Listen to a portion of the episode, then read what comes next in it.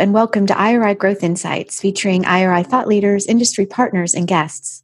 For more than 40 years, IRI has been known for its invaluable data, but these podcasts explore insights that the data reveal to fuel disruption and market growth for CPG, retail, healthcare, and media industries.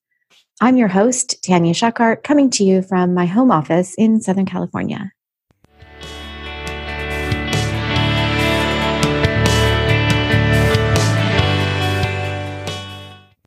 So, hi everyone. We're back with Jennifer Polino, Senior Vice President of Omnichannel Media here at IRI. So great to be chatting with you again, Jennifer. Welcome back. Thank you. Glad to be back. So, last week we talked about the insights from past crises and how we can apply them to what we're going through now. And of course, now being the coronavirus pandemic. And this week, we're going to do a couple things. We're going to cover how advertisers are being abundantly cautious about measurement during this time. And then we're going to um, dedicate a few minutes to a little bit of a conversation around artificial intelligence and machine learning. So, um, okay, so Jennifer, COVID 19 is causing some drastic changes to com- consumer behavior, right? What mm-hmm. does that mean for advertisers in terms of adjusting measurement strategies right now? Sure, we did. We spoke a lot, and we had spoke a lot about in the past about how these um, new behaviors are changing drastically and the patterns of which uh, we are learning about the individuals and uh, and how can how the clients can think about overall measurement and what does it really mean during these times. Mm-hmm. and what i like to think about is is that research. Research really matters. Yeah. And while we may not want to be like while measurement during these times might be a bit skewed there is still a argument to be made of ensuring that we collect the data. Mm-hmm. We collect the data, do some of the research, um, and do some of the measurement so we can understand what's actually happening, what's different, what has changed, where we might need to adjust. Um, you know, going forward. Mm-hmm. So that being said, as the highlight, you know, we do have to think about measuring with thoughtfulness. Mm-hmm. You know, we, um, you know, I know that these are a lot of the discussions that I have, but we're here, you know, to support the needs to, you know, better optimize and measure, you know, your campaigns and especially during uncertain times. And we want to proactively work with all of the advertisers, the agencies and the MarTech to provide the best recommendations on what's going to be best for the products and the categories and the brands affected by this unnatural purchasing behavior, distribution, and consumption behavior. Mm-hmm. So, we really think about three areas uh, that we want to address. We think about the measurement period of what we're looking at. Okay. So, if we have a measurement period where it was a bit um, uh, up leading up to kind of those pre-COVID, um, you know, panic buying moments, we usually think about making sure that we measure up until then, just measure as normal, because we think that that's going to have that minimal impact. Okay. And then we have to think about, you know, depending upon if that campaign continued to move forward, um, during that March, April, this March, April timeframe where we saw that, you know, heavy buying, those different buying patterns and heavy panic buying, thinking about how do we think about the results and think about the inputs that are driving that. So we want to make sure that we're proactively engaging and helping to make sure that we understand what's happening during that period, avoid comparing campaign lifts or ROAS uh, to the norms or campaigns prior to pre COVID during mm-hmm. the outbreak because we know that that is totally different. Right. But what we want to do is we want to focus on understanding which tactics might have been most effective during these unique times.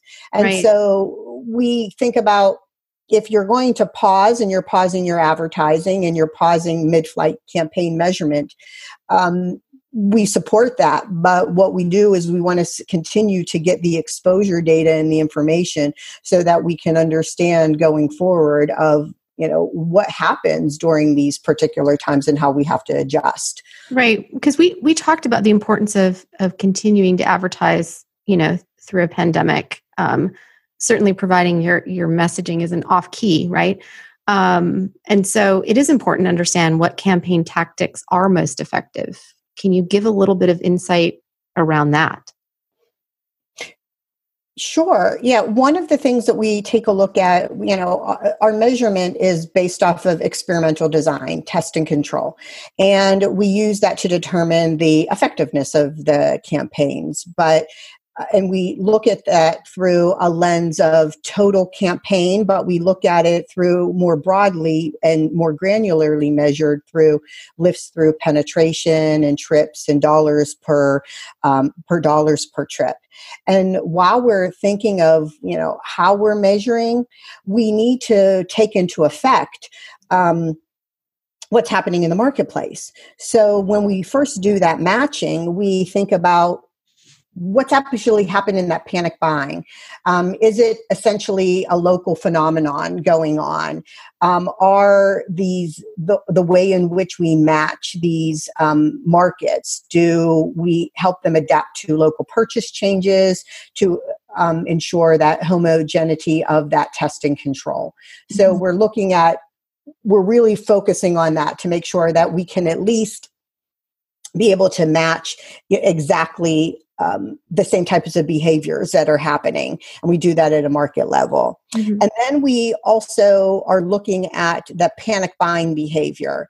So we'll look at um, matching on those test and control households based off of no panic buying behavior exhibited versus a low level of panic buying behavior or a high panic behavior exhibited in those particular categories because I think it's important to um, be able to try to understand those differences. Mm-hmm. And then we're going to report on breaks um, that have, you know, that for the affected campaigns to help them understand, you know, what was the ad effectiveness with the differences between those three consumer breaks no panic buying low panic or panic buying right and and we also take into effect um, other enhancements you know as it relates to you know what were the out of stocks during that time on a particular category or a particular brand that does it how help and or hurt a companion brand and having a halo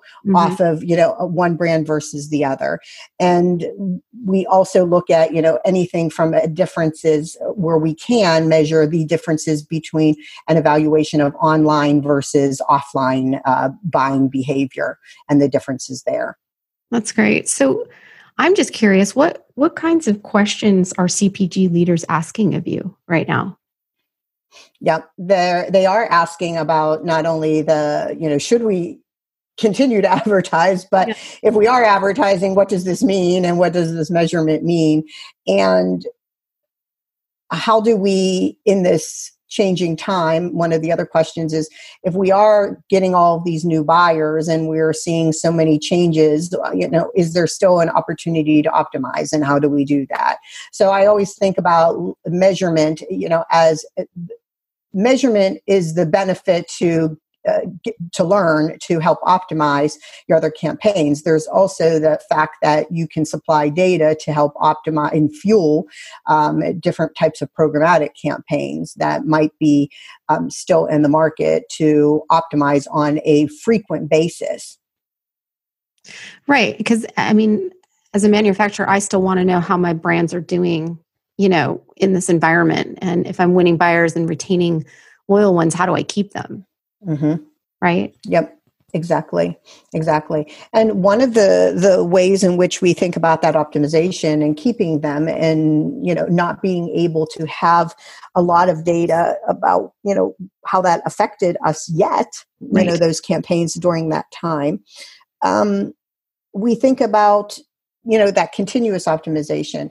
And so you can use data if you have the the data uh, from a deterministic standpoint and you can provide that transaction level data that allows us to understand what those people were purchasing and who those people are and feed that into a programmatic source. They can start looking at the behaviors of what those individuals were not only buying and but what they were also searching online mm. so they they can have a lot of the the awareness metrics also tied into the sales metrics to help provide that optimized next impression to the right consumers versus it just being um,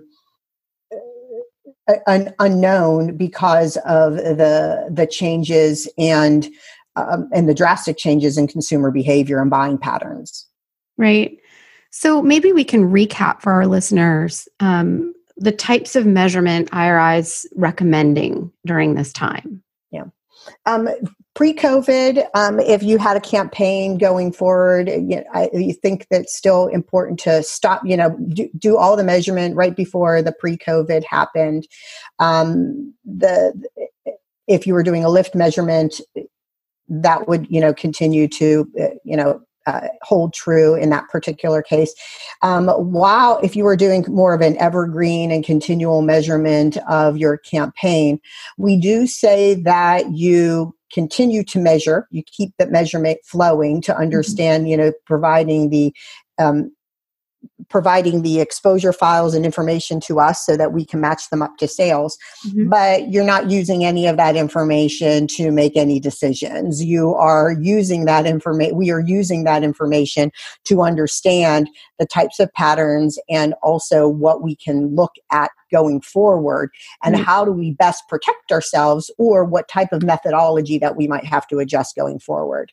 The thing that I continue to, from a measurement standpoint, um, that I think is still important is understanding the repeat of these individuals who have come in new buyers? And right. is your messaging if you've adjusted your messaging or if you didn't adjust your messaging how did that uh, how did that affect those new buyers? Are they coming back? Are they coming back more uh, more quickly than others?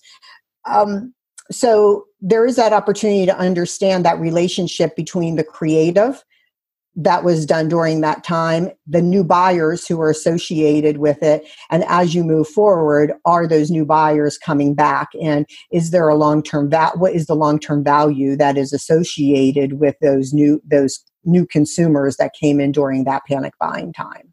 Yeah, yeah, because the the numbers that um, that came in you know from March are going to look different than than April, absolutely right. Um, well, so there's not a baseline to be. I mean, the baseline is now reset. Yeah, it has to be reset and has to be looked at, and we need to understand not only what people were doing prior to that, but then what they were doing, what they did during, and did those say some of those same behaviors, and what portion of those same behaviors are being held, you know, towards the future and that's why you have to continually look at and it might not it's not the same measurement but it right. is you know thinking consistently of what you're learning throughout that process yeah yeah well so maybe that's a, a great pivot um, for a chat around ai and ml um, just mm-hmm. you know it's top of mind for all of us right um, given what's happening right now with this pandemic finding a vaccine um, and and drugs to treat the coronavirus is something that AI and ML is being used for, right? Used to identify some of those drugs that were developed to fight other diseases that could now be used to take on on this virus. And so, what is the importance of AI and ML in in a marketing and measurement sense? Yeah. No, it's a great it's a great question, right? Because we use uh, artificial intelligence and machine learning in our in our world. Um, and, you know, even at the best of times, you know, or in the crisis, um, it's always been true. Artificial intelligence is a tool.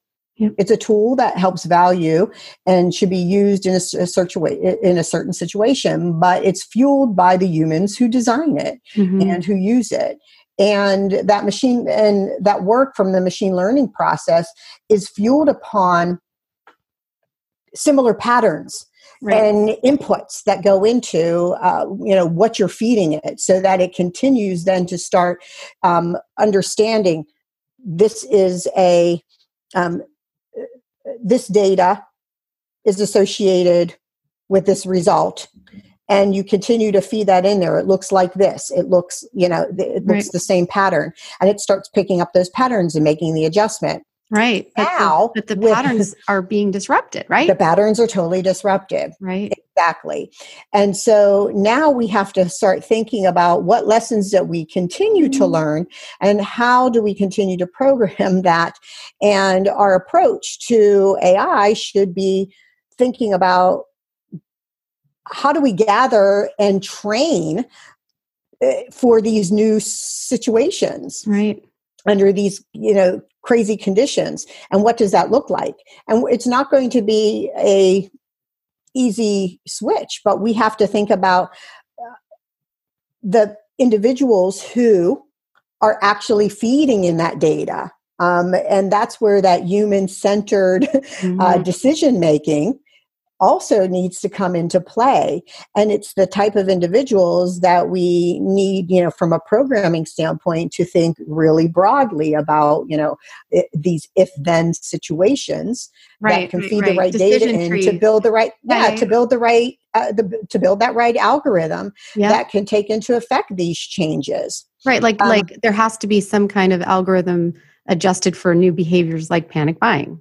correct That's exactly what we're saying right Right, because in other cases, I mean, if you just fed, you know, our regular information now into the situation, it will totally fail because it was never programmed into that situation. You know, it's great for repetitiveness and, right. you know, those t- particular situations. But now that's kind of out the window. So now there's new programming and new thinking that has to be um, associated with it. And that is making sure that we reinvent the rules and we um, reinvent them differently. Yeah, yeah. So I read um, I read an article I think in Tech Republic that said um, that AI is no longer experimental or um, expendable technology. That the that this crises has demonstrated that it's mission critical technologies for many industries. Mm-hmm. Yeah, so absolutely. Um, you know, we've made stunning advances in you know the the last number of years on how um, AI is, you know, providing a lot of quality into that technology, but it's also to a, a testament as to the humans who have been incredibly creative into how they program that mathematical tool and computate uh, the the information that is is coming out of there.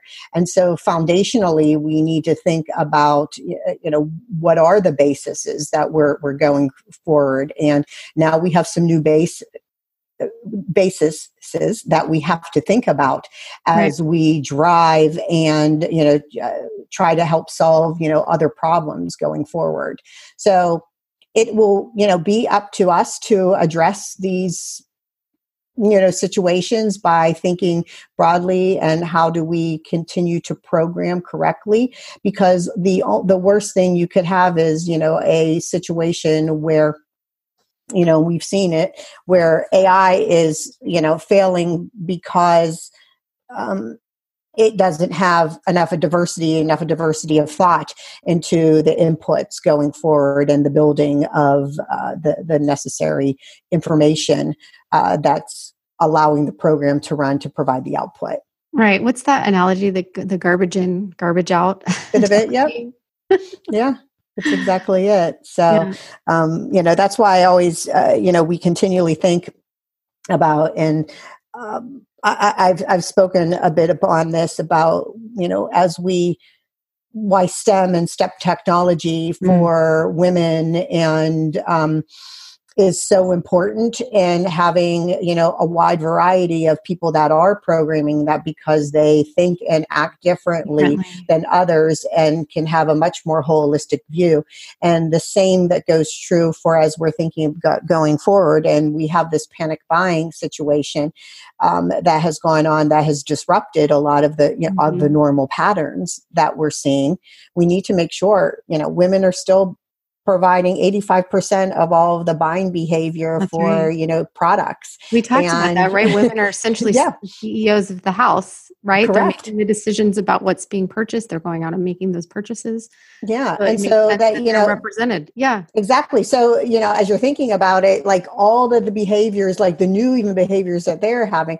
So, as you think broadly, that's why you have to have like that real um, diversity of thought.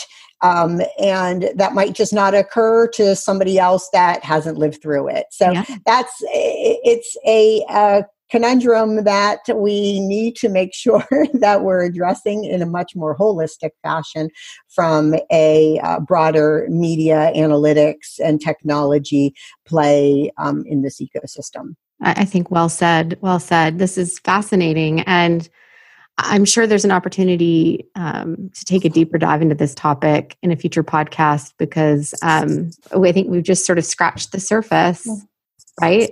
Um, Yes. So, well, I, well, I, I look forward to speaking with you again, Jennifer. Thank you. Thank you. Thank you so much. I yes, have a um, great rest of the day, and I look forward to talking with you again too. Yeah, we'll talk next week. Thank Thanks, you. Jennifer. Bye.